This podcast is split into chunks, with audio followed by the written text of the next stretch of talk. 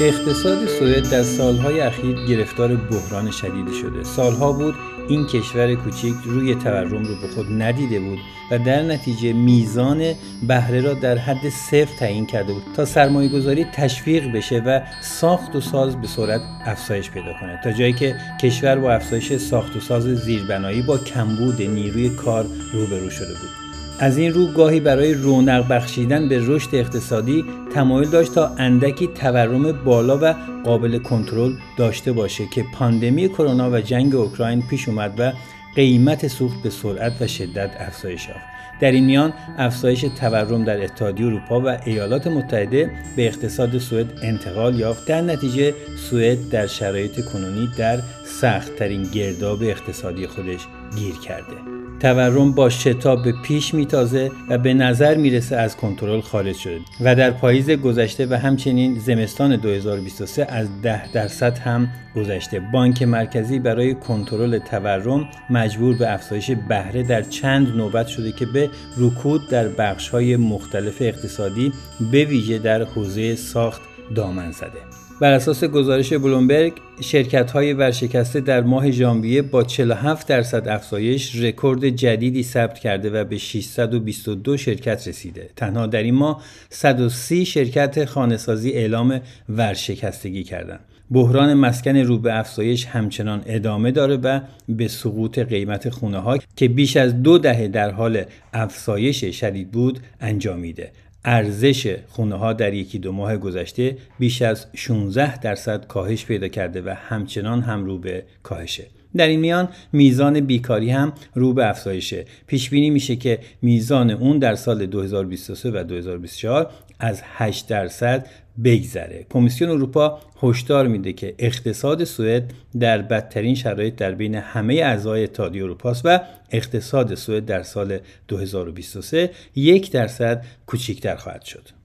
سلام من بهزاد هستم و این دوازدهمین اپیزود از سوئدکسته. من در ابتدای اپیزود بخش کوچیکی از گزارشی که توسط آقای دکتر حسین یحیایی به عنوان مروری بر اقتصاد سوئد و نگرانی های آن منتشر شده بود رو طرح کردم و من هم به همین بهانه برای پیدا کردن جوابهایی برای نگران های اقتصادی که امروز در جامعه سوئد وجود داره گفتگویی باشون انجام دادم. این اپیزود نتیجه این گفتگوه و امیدوارم پاسخ برخی سوالات شما هم باشه. اما اجازه بدید قبل از آغاز گفتگو کمی بیشتر با ایشون آشنا بشیم.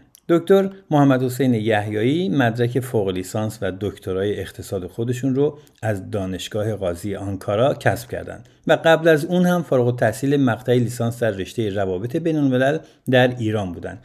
از سالهای نخست دهه 80 میلادی در سوئد زندگی می کنند و همراه با کسب و کار به فعالیت‌های اجتماعی و پژوهشی خودشون ادامه دادند. کتاب های اقتصاد ایران در مسیر توسعه، گوشه هایی از تاریخ آذربایجان، فدرالیسم و مقالات متعددی در زمینه های سیاسی، اجتماعی، فرهنگی و ادبی حاصل فعالیت های اجتماعی و پژوهشی ایشون بوده. از اینکه با خوشرویی و محبت وقتشون رو در اختیار سوئدکس گذاشتن ازشون بی نهایت سپاس گذارم و امیدوارم بتونیم در آینده هم از آگاهی و اطلاعاتشون به نفع جامعه ایرانی ساکن سوئد بهره ببریم. آقای دکتر یحیایی به سوئدکس خوش آمدید. خیلی ممنونم بزاد عزیز. خب اجازه بدید بریم سر اصل موضوع. به نظر میاد با توجه به اینکه در اقتصاد سوئد هم رگه های از سوسیالیسم و هم لیبرالیسم اقتصادی وجود داره یه اقتصاد منحصر به فردیه. به طور کلی ویژگی های این اقتصاد چیه و شما اونو چطور تعریفش می‌کنید؟ کشورهایی که رشد اقتصادی داشتن و دارن اغلب کشورهایی هستن که آزادی درشون هست دموکراسی درشون هست. در نتیجه وقتی ما صحبت از دموکراسی می‌کنیم صحبت از آزادی می‌کنیم خب اقتصادم در پیوند با آن باید گفتگو بشه در پیوند با آن پیش میره. از این رو خوب اقتصاد اهمیت ویژه‌ای دارد بدون شک بدون تردید. بهتر است که قبل از هر چیز اولا جغرافیای سوئد را جامعه سوئد را یه خورده روش وایستیم. بعدا خود این جامعه و این جغرافیای سوئد نشانگر موقعیت اقتصادی و اجتماعی سوئد خواهد بود. سوئد کشوری است در شمال اروپا. خب کشوری در ظاهر خیلی صلحجو البته در داخل پرانتز بگم نهمین کشور صادر کننده اسلحه در جهان است. ولی خب به هر حال کشوری است که سالهای طولانی گرفتار جنگ نشده و یک سوسیال دموکراسی طولانی مدت این جامعه را به یک رفاه نسبی رسانده است. این کشور تقریبا یک سوم مساحت کشور خود ما را دارد. 450 هزار کیلومتر مربع مساحت دارد و خیلی کشور خیلی طولانی هست به با عرض کم یعنی 300 کیلومتر. عرض متوسط عرضش هست 1574 کیلومتر هم طولشه. پس کشور طول و درازی است. و خیلی جالب است که خب 9 درصد از کل مساحت این کشور را به اصطلاح آب گرفته. به صورت برکه و به صورت دریاچه و اینا هستش. 16 درصد آن کوه کوه و بلندی کوهاش هم خیلی خیلی کمه. مثلا بلندترین قلعه آن 2111 متر از سطح دریاست. بله. پس بنابراین می‌بینیم که احتمالا مال دوره چهارم زمینشناسی باید باشد چون بسیار ارتفاع کوهاش پایین هست. 8 درصد از مساحت کل سوئد قابل کشت است. ولی خیلی جالب است با این 8 درصد از مساحت کل قابل کشت سوئد 80 تا 85 درصد از به اصطلاح ضروریات زندگی یعنی موادی که می‌تواند جامعه را سیر بکند جامعه از اون تغذیه بکند در همین 8 درصد مساحت سوئد به دست میاد. در 8 درصد از مساحت سوئد کشت میشه. از اون بر هم خب یک کشور است جنگلی 54 درصد این کشور را جنگل ها فرا گرفتن که خب بخش عمدهش هم در شمال سوئد هست. خب نظام سیاسی جالبی دارد نظام سیاسیش هر چند مونارشیست یعنی پادشاهی است ولی خب عملا کشور کاملا دموکراتیک است و شاه در امور سیاسی این کشور هیچ گونه دخالتی ندارد. نظام سیاسیش هم در واقع دموکراسی پارلمانی است که مستقیم از سوی مردم نمایندگانش انتخاب می شود 349 نماینده از احزاب گوناگون در مجلس حضور دارند که خوشبختانه تعدادی از این نمایندگان از تبار ایرانی ها هستند یا شاید از مهاجرین ایرانی هستند و در دوران کودکی به این کشور آمدن و در این مجلس الان حضور دارن از احزاب مختلف از حزب چپ گرفته سوسیال دموکرات حتی حزب سنتر و مثل مرکزی را و لیبرال و اینا. در مجموع خوب موقعیت ایرانی ها در این کشور به ویژه در پارلمان قابل اهمیت است. یه ویژگی خاص ایرانی هاست که تونستن در این جامعه جایگاه خودشون رو پیدا بکنن. البته ناگفته نماند که چند ایرانی تبار هم در دولت بودن. در دولت سوسیال دموکرات بودن وزیر بودن موقعیت ممتازی در این جامعه داشتن. پس بنابراین به این نتیجه رسیدیم که کشور یک دموکراسی پارلمانی دارد متشکل از 349 نماینده. احزابی که بخوان نماینده به مجلس بفرستند باید از صد چهار درصد رای در کل کشور بگذرند ولی خب مناطقی هست که شخص به صورت فردی در اون شرکت می‌کند اگر حد اکثر و یا اون آرای مورد نظر را کسب بکند بدون در نظر گرفتن حزب سیاسی هم می‌تواند وارد مجلس بشود.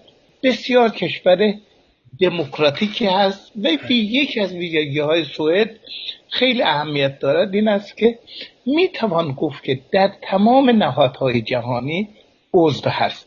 بله. در نهادهای سازمان ملل متحد و خیلی جالب است این کشور با این که نزدیک 11 میلیون جمعیت دارد ولی فراموش نکنید با این 11 میلیون جمعیت در سیاست گذاری های جهان اهمیت ویژه‌ای دارد.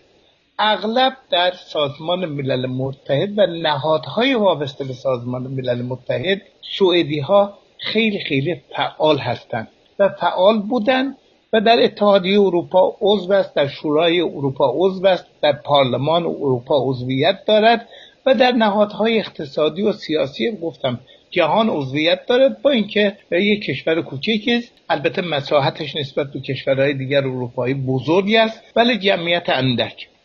که این جمعیت هم میدون تعداد زیادی از این جمعیت نه خیلی خیلی سطح بالا. به تعداد حداقل ده 20 درصد از جمعیت سوئد مهاجرن. از کشورهای مختلف اومدن یا به عنوان پناهنده سیاسی آمدن به این من کشور و یا مهاجرت کردن به این کشور. خب این کشور از این نظر یه موقعیت خاصی داره. گفتم خود سوئدی ها در تمام دنیا به اصطلاح مشهور به صلح دوستی هستند که می‌دونید این کشور در تاریخ سیاسی کشور ما هم بی تاثیر نبوده. جاندارمری ایران را سوئدی ها به اصطلاح برپا کردن. اون سوئدی ها به اصطلاح پایگذاری کردن. سوئد خب یک کشور با این مشخصات. در سال 1995 عضو اتحادیه اروپا شد. ولی خب بعدا که در سال 2003 هم یک انتخاب همه پرسی شد که آیا وارد اتحادیه پولی اروپا هم سوئد بشود و یا نشود که مردم رأی دادن نه. ما می‌خواهیم کرون خودمونا پول ملی خودمونا حفظ بکنیم که خب همونا حفظ کردن. جزء کشورهای متحد جزء کشورهای غیر متحد بود که متاسفانه و یا بر به باور برخی خوشبختانه به باور برخی از جمله خود من متاسفانه اون بیطرفی خودش رو داره از دست میده. شدیدا تمایل داره بعد از جریان جنگ بین روسیه و اوکراین به ناتو بپیوندد که هنوز موفق نشده است. دو کشور بودن که اینا خواهان پیوستن به ناتو بودن. فنلان پیوست. ولی کشور سوئد با دو مخالفت رو بروز که یکی از طرف ترکیه هست و دیگری از طرف مجارستان. البته ترکیه شرایط را مطرح می‌کند ولی مجارستان بیشتر تمایل دارد که کشورهای دیگری در اروپا در شمال اروپا و یا در شرق اروپا دیگر به اتحادیه به پیمان ناتو نپیوندن. و این موقعیت بسیار سیاسی رو عرض کردم خدمتون یک کشور است که اینم بهتون بگم که بعدا به سوالهای شما جواب خواهم داد. در مجموع خواستم اینا خدمتون بگم که یک نمای یک شمایی از سوئد را مطرح بکنیم بعدا بتونیم به سوالها بپردازیم. ببین یک کشوری است که کشور انجمنها بهش میگن. یعنی کشوری است که سازماندهی شده است ارگانیزه شده است. خیلی سازماندهی را دوست دارد و گفتم در تمام دنیا به نام است که کشور انجمن هاست و همه به اصطلاح واحد واحدهای سنفی مثل کارگران کارفرمایان از دهه سی هزار و سی یعنی صده گذشته تشکیلات خودشون را برپا کردن تأسیس کردن و خیلی هم فعالیت کردن و خیلی هم کارایی داشتن. او می‌دونی یه چیز کارگری است در جهان و در سوئد هم خیلی پایگاه محکمی دارد.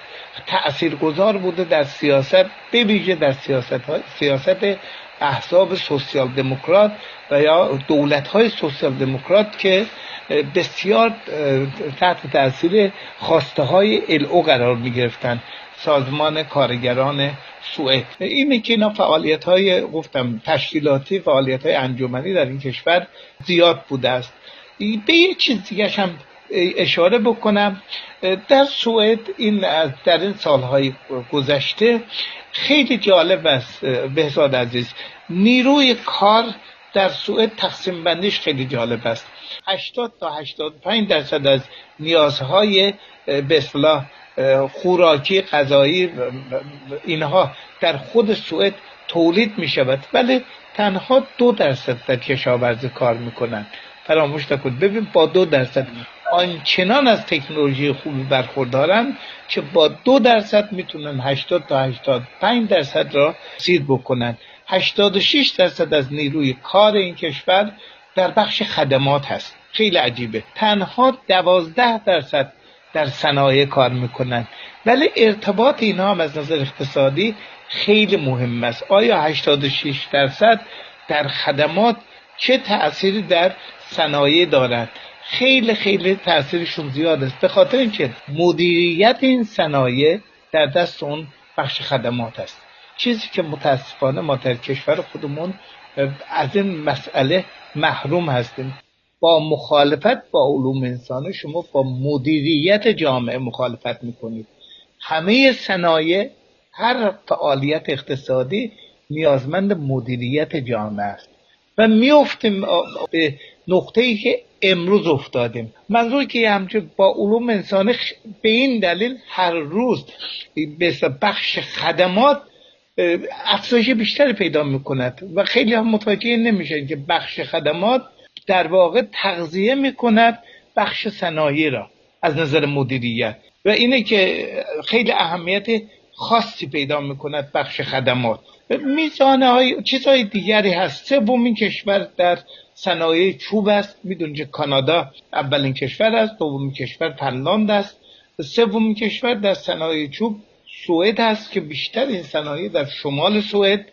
مثل کاغذ خمیر کاغذ الوار اینا رو صادر می‌کنه. منابع زیاد زیرزمینی دارد مثل گوگرد آهن و غیره. ببینید جامعه سوئد مثل خیلی از جوامع دیگر در دو سه سال گذشته بعد از جریان اون مثل ویروس کرونا دچار تزلزل شد به دنبال آن جنگ به اصطلاح روسیه و اوکراین هم تاثیر خودش گذاشت. اقتصاد یه خورده محدود شد. اقتصادی که در حال گسترش بود و گشایش محدود شد تا جایی که خیلی خیلی اهمیت دارد. ببین درآمد سرانی سوئد در سال 2021 60 هزار دلار بود درآمد سرانه. در سال 2022 این مبلغ به 56 هزار دلار کاهش پیدا کرد و امسال سال 2023 حداقل یک درصد دیگر هم محدودتر خواهد شد. یعنی درآمد سرانه سوئد احتمالا روی پنجاه هزار دلار دور خواهد زد. در حالی که خب تورم هم همچنان شتابان ادامه دارد. من می‌دونم سرتون رو درد آوردم حالا شما می‌تونه یه سوالی مطرح هست در خدمت هستم. شما اشاره به سوسیال دموکراسی کردید. این سوسیال دموکراسی رو فقط به عنوان یه نظام سیاسی تعریف می‌کنید یا اینکه سایه اون روی اقتصاد سوئد هم تاثیرگذار بوده؟ ببینید سوسیال دموکرات ها می‌دونید که بالاخره در تاریخ سیاسی اروپا تاثیر زیادی دارن. نه تنها در سوئد حتی دستاورد خیلی مهمی در خود آلمان داشتن. سوسیال دموکرات یکی از ویژگیهاش این است که جامعه را مشارکت میدن در فعالیت های سیاسی در فعالیت های اقتصادی. یعنی این تنها فرض کن کارفرمایان نیستن که همه کاره اقتصاد باشن در رابطه با اقتصاد تصمیم بگیرن. خود کارگران هم در این مسئله مؤثرن در این مسئله مشارکت می‌کنن. به همین دلیل گفتم که او فرض کن سازمان کارگران سوئد ستون فقرات سوسیال دموکرات رو تشکیل میده. اینها فعالیت زیادی در مسائل کارگری دارن ببینید در مسائل تولیدی دارن عموما در تولید مشارکت دارن و خب حق هم نظارت دارن در تولید خیلی جالب است. هم حق مشارکت دارن هم از آن سود می‌برن. یعنی البته خب این داره کاسته میشه از اون قدرت سندیکای کارگری. به شدت هم کاسته میشه. ولی سالهای طولانی حداقل صد سال این سوسیال دموکرات های سوئد در امور اقتصادی سوئد دخالت مستقیم داشتند و خود دولت هم در اقتصاد سهیم بود. کارخانه های مهم سوئد تقریبا دولتی بود. الان مدتی است که خب تبدیل به شرکت هایی شده است که سهام خودش را میفروشه به حتی به کشورهای دیگر. فرض کن الان چین در سوئد سرمایه گذاری های زیادی دارد. بنابراین شیوه سیاست در رشد اقتصادی این جامعه تاثیرگذار بوده و خیلی خیلی مؤثر بوده. از کردم نه تنها در سوئد در آلمان هم همین گونه بوده. کشورهایی که خب از طریق سوسیال دموکراسی اداره شدن مشارکت داده شد به مردم در امور اقتصاد در امور سیاست خب پایه های اقتصادی محکم ایجاد کردند. و اینا ما در خود سوئد با اینکه کشور کوچیک 11 میلیون جمعیت دارد ما اینا مشاهده می‌کنیم می‌بینیم مؤثرن پس بنابراین نمی‌توان گفت که سوسیال دموکراسی مثل لیبرال ها عمل کردن یا مثل سرمایه داری امریکا عمل کرده. در سرمایه داری امریکا خب عموما کارگرها خارج از قودن در سوئد این گونه سوسیال دموکراسی اجازه نمیده که کارگر در خارج از گود باشه. کارگر در عمل مشارکت داره در فعالیت های اقتصادی و اجتماعی و سیاسی. پس بنابراین سوسیال دموکراسی ویژگی خاصی دارد. البته فراموش نباید بشود که چون اینجا در همسایگی اتحاد جماهیر شوروی بوده خب کارهایی که حزب کمونیست اتحاد جماهیر شوروی از نظر اجتماعی در اون جامعه کرده فرض کن خوراک در مدارس. خب تقریبا تقلید از شوروی بوده اینجا به مدارسش رسیدگی شده. آره کشور مالیات ها نامگذاری شده ولی مردم داوطلبانه اون مالیات ها رو پرداخت کردند ولی در این حال از خدمات دولتی هم بهره شدن از کودکستان گرفته تا دانشگاه مجانی تحصیل کردند حتی در مدارس غذای رایگان خوردن. خب, خب هیچ کدوم از بچه هایی که من و شما حداقل اینجا بزرگ شدن می‌بینیم ما هیچ کدوم از این بچه ها نه دفتر بردن تو نه دفتر براشون مداد خریدیم نه کاغذ خریدیم نه کتاب خریدیم. همه اینها فراهم شده. و این دستاورد سوسیال دموکراسی بهزاد عزیز دستاورد این نظامی است که با مردم تو هم بوده. خواست مردم اهمیت ویژه‌ای داشته. در میان خب مشارکت زنان هست.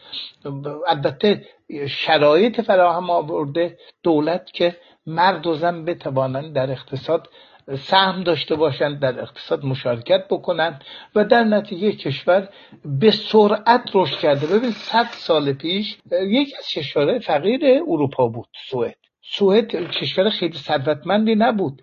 ولی دیسیپلین کار. خیلی هم مقتصدم. میدونی سوئدی ها در مجموع انسانهایی هستن. از نظر اقتصادی خیلی مقتصدن. خیلی دقیق پولاشون حساب پولاشون دارن. و همه این مجموعه باعث شده مشارکت خانواده مشارکت زن و مرد در اقتصاد و سهم بودن در سرنوشت سیاسی همه دست به دست هم داده و این کشور از یک کشور عقب مانده کشاورزی حتی می‌دونید در تاریخ وایکینگ ها هستن اینا. اینا به راهزن های دریایی بودن. تبدیل بشه به یک کشور ثروتمند که الان از کردم. با اینکه درآمد سرانش پایین اومده ولی باز هم بالای پنجاه هزار دلار در سال درآمد سرانش باز هم می‌توان گفت که یکی از کشورهای ثروتمند جهان است و بیشترین ثروتش هم ثروت انسانی است. و اینم دلیلش این است که خوب هم سوسیال دموکراسی کار خودش کرده. آنچنان پایه‌ای هم گذاشتن که به سادگی از طریق احزاب محافظه کار و دست راستی خلالی به این نظام وارد نمی‌تواند بشود. اگه اینجوری نقش احزاب دست راست که الان هم اداره کشور رو در اختیار دارن در این بین چیه؟ آیا می‌تونه جامعه رفاه رو تحت تاثیر قرار بده؟ یا اصلا تا الان تحت تاثیر قرار داده و این اثر خودش رو نشون داده یا نه؟ ببینید خب طبیعتا راستای سیاست گذاری های خودشون دارن. فرض کن یکی از چیزهایی که همیشه اینا صحبت ازش می‌کنن این است که کشور ما کشوری است که مالیات خیلی بالایی دارد ما از همه چیز مالیات می‌گیریم. بالاترین مالیات در جهان ما داریم. پس بنابراین وقتی ما به قدرت رسیدیم مالیات کاهش خواهیم داد. خب همه اینا رو میگن. اینا البته مالیات کاهش خواهیم داد که در واقع یک به اصطلاح چراغ سبزی به سرمایه‌دارها می‌دهند که شما سرمایهتون رو جابجا نکنید. سرمایهتون در همین سوئد باقی بماند. ما مالیات شما را کاهش میدیم.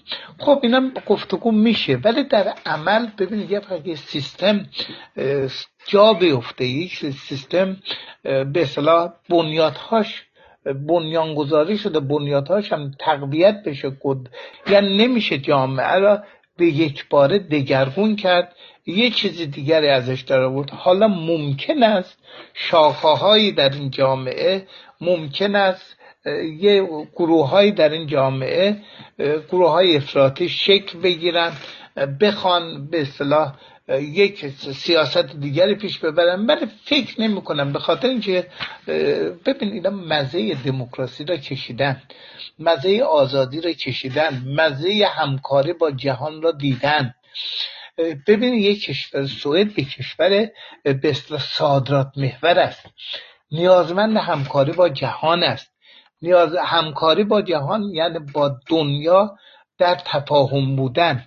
اینکه مرزهای خودش هرگز نمی‌تونه ببنده. اگر مرزهای خودش رو ببنده اگر فرض کن همون سیاستی که شما بهش اشاره کردید اون سیاست را پیش ببرد خب مجبور است با افراد اون سیاست را ببر پیش ببرد که در کشور دیگه هم مثل همینا فکر می‌کنن.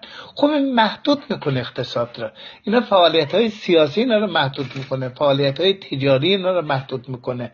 در نتیجه اینا این کارو نمی‌کنن. هرگز نمی‌کنن. به خاطر اینکه عرض کردم اقتصاد سوئد یک اقتصاد صادرات محور است. اینا فعالیتشون این است که در تمام دنیا نفوذ داشته باشن. اتفاقا اونایی که مخالف پیوستن سوئد به پیمان ناتو هستن همینا مطرح می‌کنن. میگن ما با پیوستن به ناتو خودمون رو محدود می‌کنیم. برخی از کشورها هستن که از ناتو خودشون نمیاد فرض کن چین چین یک میلیارد و 400 میلیون جمعیت دارد. هندوستان همینطور. نمی‌تونم روسیه ایران کشورهای دیگری که خب اینا قدرتن اینا از نظر اقتصادی قدرتن از نظر سیاسی قدرتن. تاثیرگذار هستن. وقتی که ما عضو پیمان ناتو بشیم محدود میشیم. ما ضرر می‌کنیم.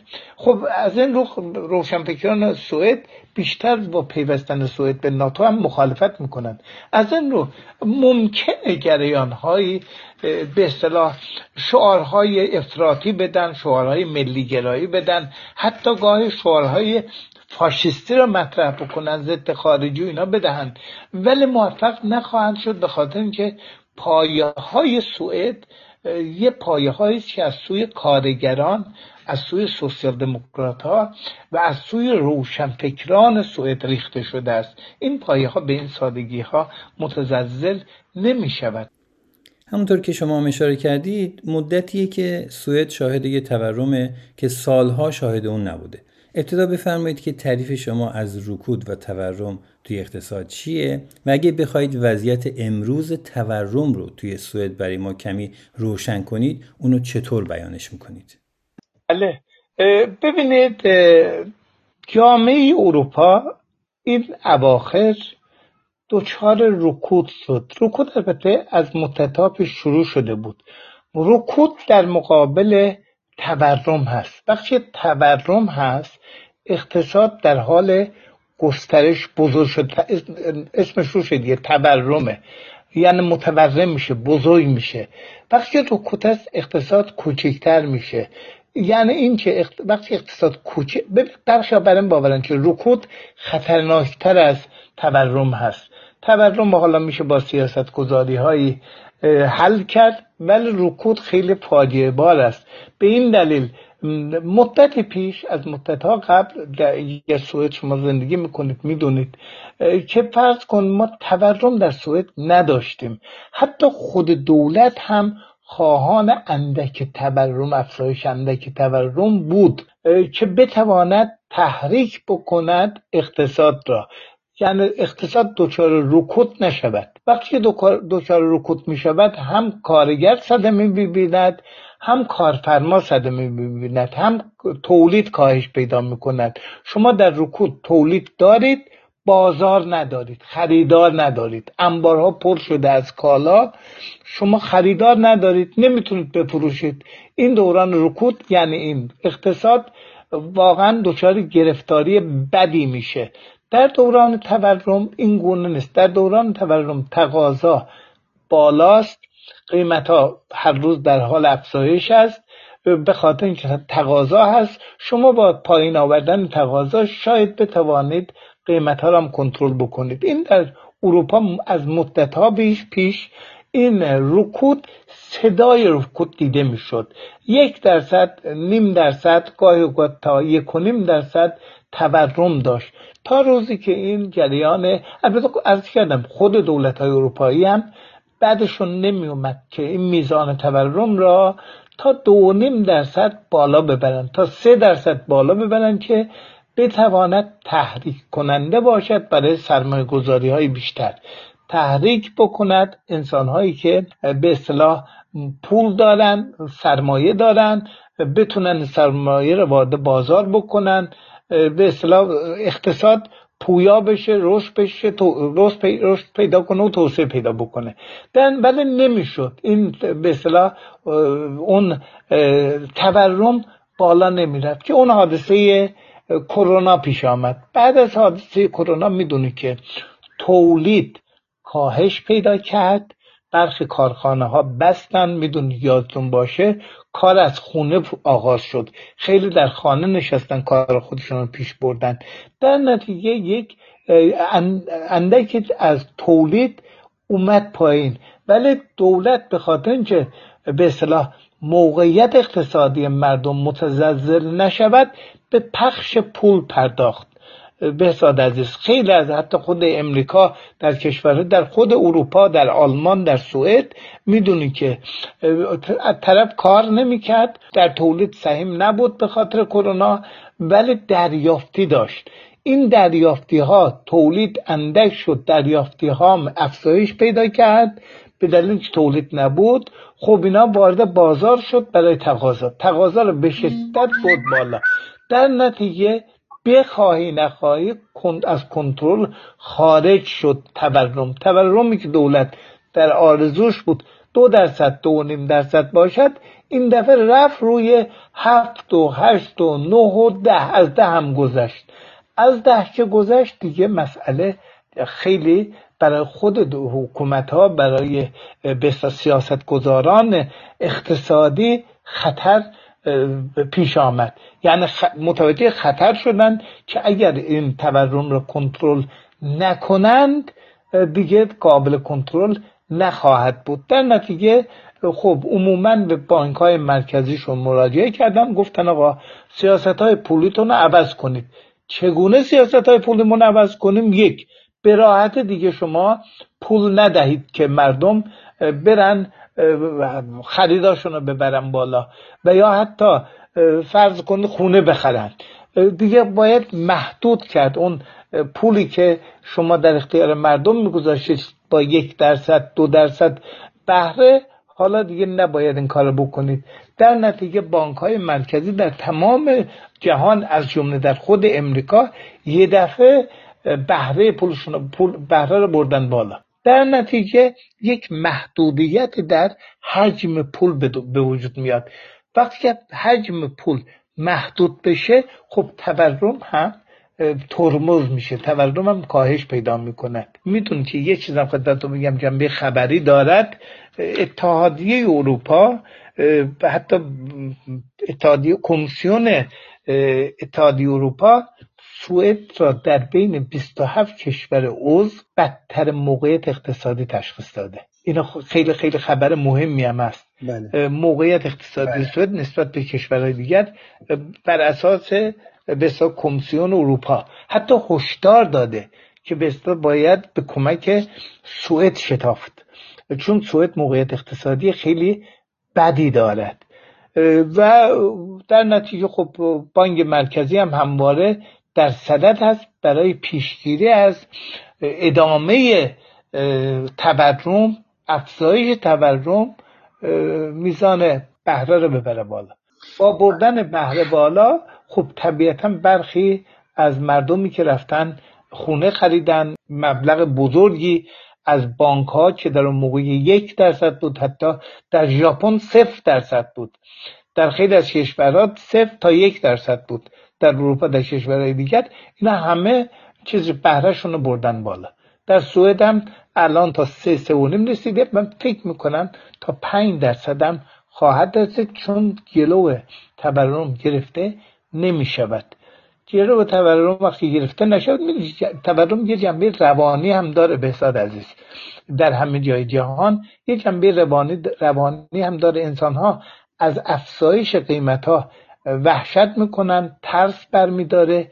میرن خریداشون بیشتر انجام میدن چون از افزایش قیمت ها میترسن. در نتیجه خود این هم یک فشار به بازار میاره در نتیجه خود این هم باعث یک افزایش قیمت میشه.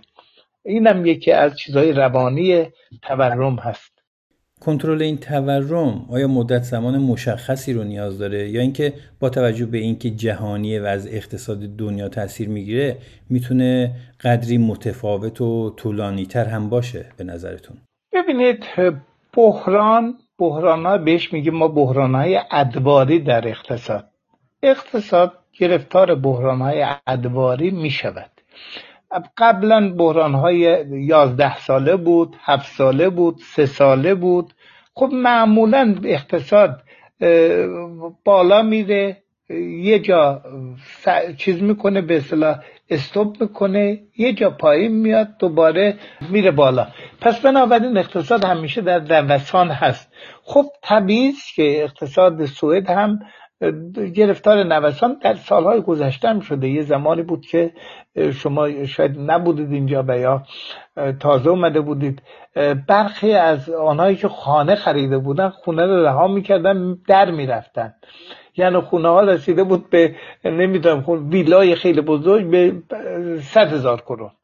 یعنی انقدر چیز تو سر اقتصاد خورده بود. ولی خب بعدا یواش یواش دوباره شکل گرفت دوباره اقتصاد راه خودش ادامه داد و پیش رفت. همواره این اتفاقات در اقتصادهای جهان میفته.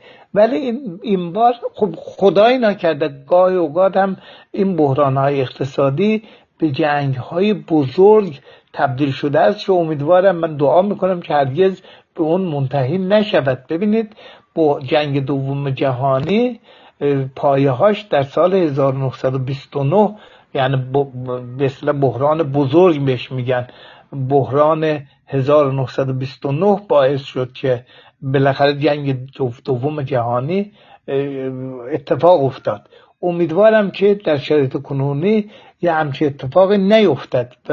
بتوانند خردمندان جهان به سیاستمداران جهان بتونن از این بحران عبور کنند ولی بحران خیلی هم بحران راحت و ساده نیست که بتوان گفت که یک روز یک سال دو سال ازش گذر خواهند کرد. بحران عمیق هست البته جنگ های منطقه‌ای و موضعی هم می‌تواند در اون تاثیر بیشتری داشته باشد. بالاخره دنیا نیازمند یه بازبینی است در سیاست کلی خودش. و سوئد هم خارج از اون دنیا سوئد هم بخشی از این دنیاست که باید بالاخره بشینن به یه با هم به یه توافق برسن. از تولید ببین کاهش تولید نیست در جهان. تولید همواره رو افزایش هست. ولی خب توضیح به اندازه خود تولید رشدی نداشته. توضیح خیلی ناعادلانه است و بخشی از کشورهای آفریقایی گرفتار تنگ دستی هستند گرفتار خشکسالی هستند. میلیون ها انسان در حال به اصطلاح از کمبود مواد غذایی رنج می‌برند. خب رفاه هم در کشور اروپایی نسبت در مقایسه با آنها خیلی بالا بود. یعنی قابل مقایسه نبود. طبیعتا از این رفاه اندک کاسته خواهد شد بدون شک. و اینم ما داریم می‌بینیم که از این رفاه که در چند سال گذشته بوده خب کاسته خواهد شد. ولی بالاخره طبیعی است که از این جامعه سوئد جوامع دیگر حتی جامعه اروپایی و امریکایی از این گذر خواهند کرد.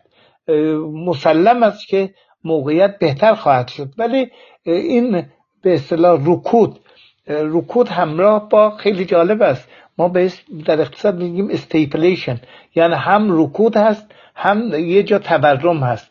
این از به دوران رکود تورمی چگونه گذر خواهد کرد؟ چقدر طول خواهد کشید؟ خب اینا پیش بینی نمیشه کرد بله مسلم است که از این عبور خواهد کرد جهان. پس سوئد هم همینطور. ابزارهای کنترل این تورم چی؟ آیا اساسا دست دولت دست نظام بانکیه یا دست سرمایهداریه؟ یا اینکه ترکیبی از همه این هاست در این رابطه چه توضیحاتی می‌تونید داشته باشید؟ ببینید جناب بساد عزیز به خاطر اینکه هم دولت ها همون بانک ها هم سرمایه ها هم فعالین اجتماعی اقتصادی و حتی بیشتر اجتماعی به اصطلاح تا مشارکت با هم نداشته باشند حتی بانک ها یک مقدار از اون درآمدشون گذر نکنن چشم پوشی نکنن. این جوامع به راحتی از این چیز عبور نخواهد کرد. ما ببینید در امریکا چندین بانک برشکست شدن. در خیلی از کشورهای جهان بانک ها میلیاردها ثروت بر اندوخته های خودشون اندوختن در چند سال گذشته حداقل در 20 سال گذشته. الان دچار یک بحران شدن. این سرمایدارها این بانکدارها باید بشینن با خودشون محاسبه بکنن. یعنی بشینن همکاری بکنن با مولدین با تولیدگران با کارگران با روشنفکران با اکادمیسیان ها و دانشگاهیان اینا باید بشینن با هم مذاکره بکنن تا راه های عبور از این بحران رو پیدا بکنن. بدون شک این چه واقعی است الان در امریکا هم متوجه شدن چه دیگه ببین چندین بانک بانک های مطرح در امریکا برشکست شدن. به علت اینکه خب بحران اقتصادی است در بحران همه ضرر می‌کنن. ولی تحمل این ضرر را نباید رو دوش کارگران زحمتکشان سوار کرد. باید خود اونها هم در این چیز سهم داشته باشند در این بحران. برای, برای عبور از این بحران. خب طبیعی که همه اینها باید بالاخره با هم به هم کمک بکنن تا بتونن از این بحران گذر بکنن. بانک های سوئد در چند سال گذشته میلیاردها پول دریافت کردن. سهامشان به شدت افزایش پیدا کرد. خب طبیعی که باید بالاخره برای گذر از این بحران سر کیسه رو شل کنن. یعنی یه مقدار از اون چیزشون کاسته خواهد شد. اینا باید بپذیرن. اگر نپذیرن که دچار فاجعه میشن. خودشون دچار فاجعه میشن. در نتیجه بله این این که شما بهش اشاره کردید همان است. همه باید برای گذر از این بحران به هم کمک بکنن و نباید همه را به دوش کارگران زحمت کشان انداخت. حالا برخی ها میگن خب ما چیکار کنیم؟ حالا ممکنه ده درصد بشه بیکاری. خب ده درصد بشه دوازده درصد بشه. این بیکارا را چگونه می‌خواین شما تغذیه بکنید؟ بالاخره باید جامعه کمک بکنه. کسی که کارش از دست داده که باید چجور زندگی بکنه؟ ببینه الان 8 درصد بیکاری در سوئد. احتمال داده می شود که در سال 2024 میزان این از 9 درصد تا 10 درصد هم گذر بکنه حالا ممکن یک کارهایی به اصطلاح جنبی پیدا بکنن یک کارهایی پیدا بکنن یه جور مردم را مشغول بکنن. ولی بالاخره باید تأمین بشن این کارگرهایی که کارشون از دست میدن. اگر این افزایش پیدا بکنه جهان به هم می‌خوره. دنیا به هم می‌خوره. سیستم اجتماعی اقتصادی تمام اروپا به هم می‌خوره و سوئد هم همینطور. پس پس بنابراین باید همه اون که رودوششون میفته قبول کنن اونو بتونن حمل کنن تا از این بحران بیا بیرون. حالا تو این بین تجارت های کوچیک خانواده ها و به طور کلی بدنه جامعه چطور باید عمل کنه که کمترین تاثیر منفی رو از این بحران ببینه؟ عموما در دوران بحران اقتصادی کسبه کوچیک خودش تأمین می‌کند.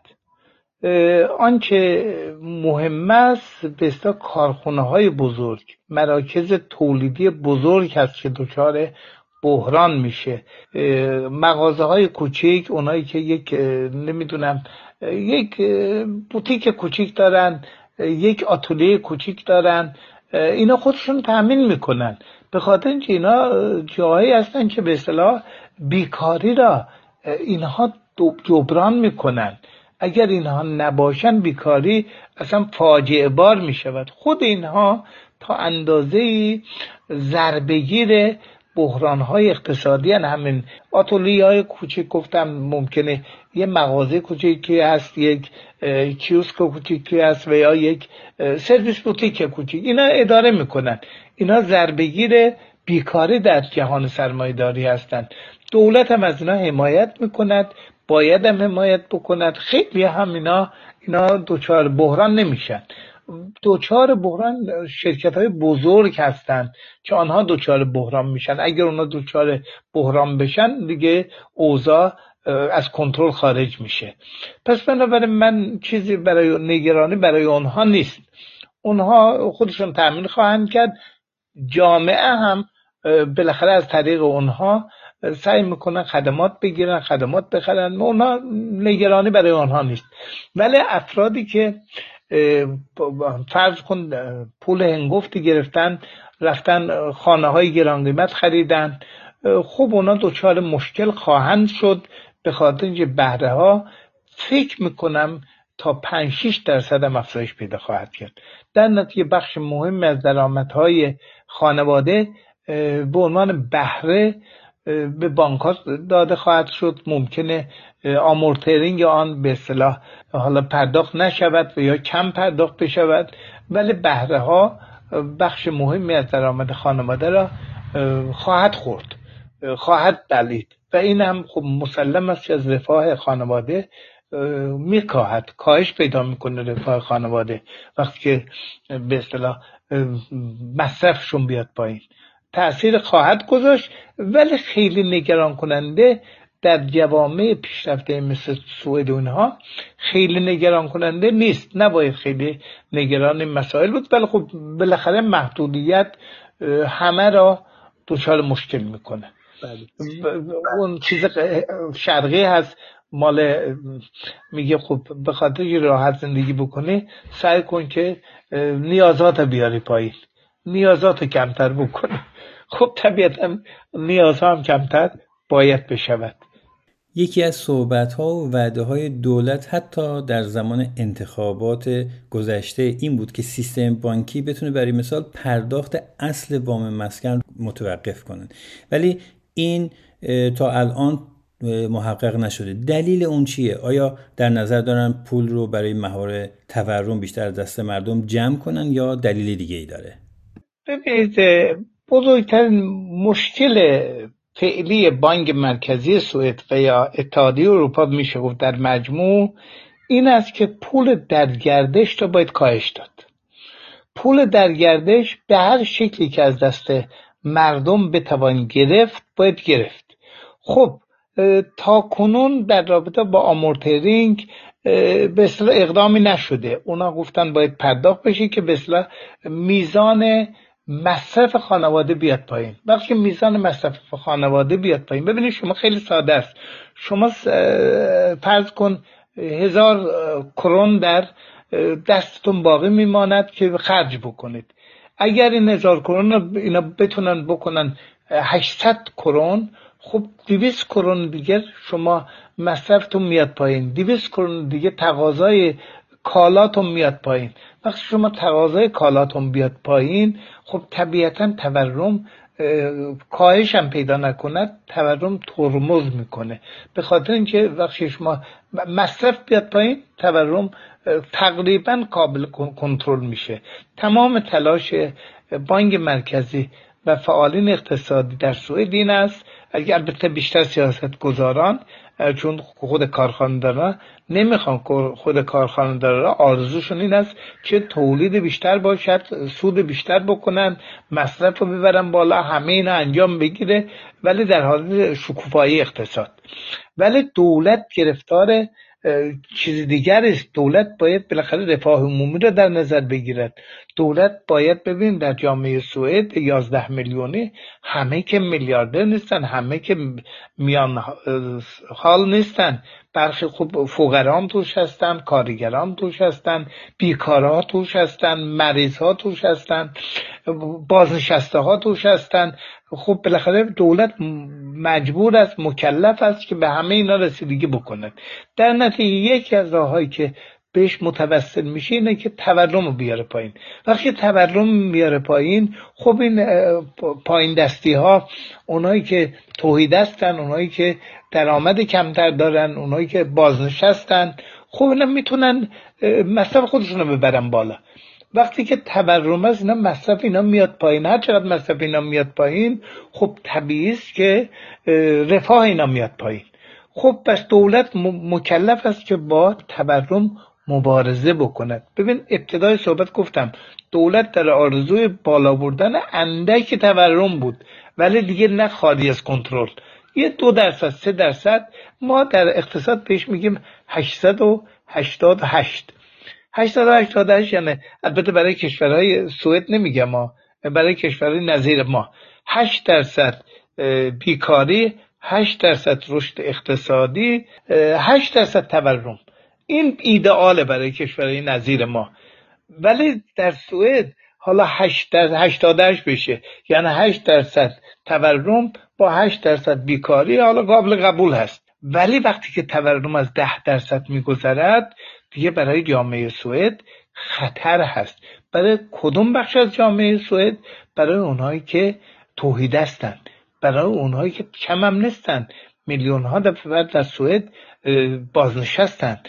با حداقل حقوق زندگی می‌کنن پس بنابراین دولت مکلف است موظف است که منافع اینا رو در نظر بگیرد. اینه که هر بانک ها بانک مرکزی دستور بانک مرکزی بانک ها که خودسرانه نمی‌تونن مد بکنن. بانک مرکزی میگه نه آمورتیرینگ باید انجام بدی تا هر چقدر به بازار مصرف بیاد پایین بازار قابل کنترل تر می شود تورم را می توان مهار کرد. در نتیجه تا روزی که اینا به اصطلاح کنترل نشده باشد تورم من فکر کنم همین سیاست ادامه پیدا خواهد کرد. یه سوالم که همیشه برای خود من مطرح بوده حذف اسکناس از نظام پولی سوئده چرا اینقدر تاکید میشه روی این مسئله توی سوئد و چه سودی می‌تونه برای اقتصاد داشته باشه به نظر شما؟ چند تا موضوع که خیلی خیلی مهمه. یکی اینکه خب به اصطلاح فرار از اسکناس برای خیلی ها خب برای دولت ها خیلی مهم است. چون با بخشی از پول سیاه مبارزه می شود این خیلی مهمه. دوم اینکه از خروج پول جلوگیری می کند سه این است که اسکناس ها خیلی گرون قیمتن. یعنی برای چاپ اسکناس مبلغ این گفتی پرداخت میشه. این هم از بین میره. یعنی چندین دستاورد داره برای گریز از پول برای دولت ها که اهمیت ویژه‌ای دارد. در نتیجه خب تلاششون این است که بتونن در آینده نه چندان دور. می‌دونی که البته سوئد شاید تنها کشور در جهان است که به پول نقد خیلی اندک شده در سوئد. در خیلی از الان در خریدها می‌بینید که کاسه ها پول نقد دریافت نمی‌کنن. یعنی در سوئد می‌دونید که بالای 90 درصد از مردم سوئد خانواده های سوئد به اینترنت مجهزن. اینترنت پرسرعت یعنی جزء معدود کشورهایی در جهان است که می‌توان گفت که همه از ارتباطات بهرهمندند و اهمیت ویژه‌ای هم داره. خودشون در این تکنولوژی خیلی پیشرفت کردن. در نتیجه خب می‌خوان از اون به اصطلاح اسکناس فرار کنن. ارز کردم یکی می‌تونن مانع از به رفتن پول به خارجی از مرزها بشود با پول سیاه مبارزه می‌شود. با می‌دونین که کارهای دیگری از ارز کردم بازم بهش اشاره می‌کنم چاپ اسکناس خیلی گرانه. از شر اون چاپ اسکناس نجات پیدا می‌کنن. حالا چیزهای دیگری هم مطرح می‌کنن از نظر امنیتی و از نظر این این گونه مسائل که حالا اون بحث دیگری است. اونا باید در یک گفتگویی که با چیز مقام های امنیتی از شما انجام بدید که آیا داشتن پول نقد از نظر امنیتی چه چیزهایی دارد. ولی بیشتر جنبه اقتصادی دارد. و گذر از آن خوب طبیعتا چاپ مخصوصی دارد پو اسکناس یعنی همه اینها خوب گذر می‌کنن از این. یکی ما بساد عزیز الان دیگه اسکناس در خیلی از جهان از کار از بین رفته دیگه. معمولا خب دیگه الان جایگزین شده دیجیتال جایگزین شده پرداخت های دیجیتالی پرداخت های بانکی هیچ کدوم اینا دیگه با اسکناس با فیزیکی به با اسکناس چیز مشخص با اسکناس در دست این کارا رو انجام نمیدن معمولا. خب بسیار ممنون. در پایان اگه موردی هست که بهش اشاره نشده که شما لازم می‌دونید که اضافه کنیم بفرمایید. خواستم خدمتتون بگم که سوئد کشور ثروتمندی هست. یکی از دلایل ثروتمند بودن سوئد این است که شدیدا مردم خیلی خیلی اقتصادی عمل می‌کنن. دقیقا می‌دونن پولشون رو چگونه خرج بکنن. در میان باید خب یه نگرانی هایی هست که این نگرانی ها همه ما را نگران می‌کند. ببینید در تنها در ماه ژانویه امسال 130 شرکت خانه سازی اعلام ورشکستگی کردند. یعنی در یعنی در سال گذشته 623 شرکت ساختمانی و شرکت های بزرگ اعلام ورشکستگی کردند که این خیلی خیلی برای سوئد اهمیت دارد. وقتی اینا ورشکست میشن. خب بالاخره بالاخره تعداد زیادی در این شرکت ها کار می‌کنن آنها بیکار میشن. خب بهره بانکی وقتی افزایش پیدا می‌کنه. خب ارزش خونه هم کاهش پیدا می‌کنه. الان تا 17 تا 20 درصد از ارزش خونه ها کاهش پیدا کرده و این احتمالا تا سال 2024 هم ادامه پیدا خواهد کرد. اینه که یه خورده به اصطلاح شرایط بحرانی در پیش خواهیم داشت و بالاخره باید باش بسازیم تا بتونیم به رستگاری برسیم به از این چیز خودمون نجات بدیم. بسیار ممنون سپاسگزار از وقتی که آقای دکتر یحیایی در اختیار سویدکست و من گذاشتن برای این گفتگو. من شناسه ارتباط با ایشون رو در توضیحات این اپیزود خواهم گذاشت که اگر کسی دوست داشته باشه که ارتباطی بگیره یا اینکه سوالی داشته باشه امیدوارم که آقای دکتر یحیایی بتونن پاسخگوی دوستان شنونده ما هم باشن. روز شما به خیر و امیدوارم که روزگار به کام و ایام به خوشی برای شما بگذره.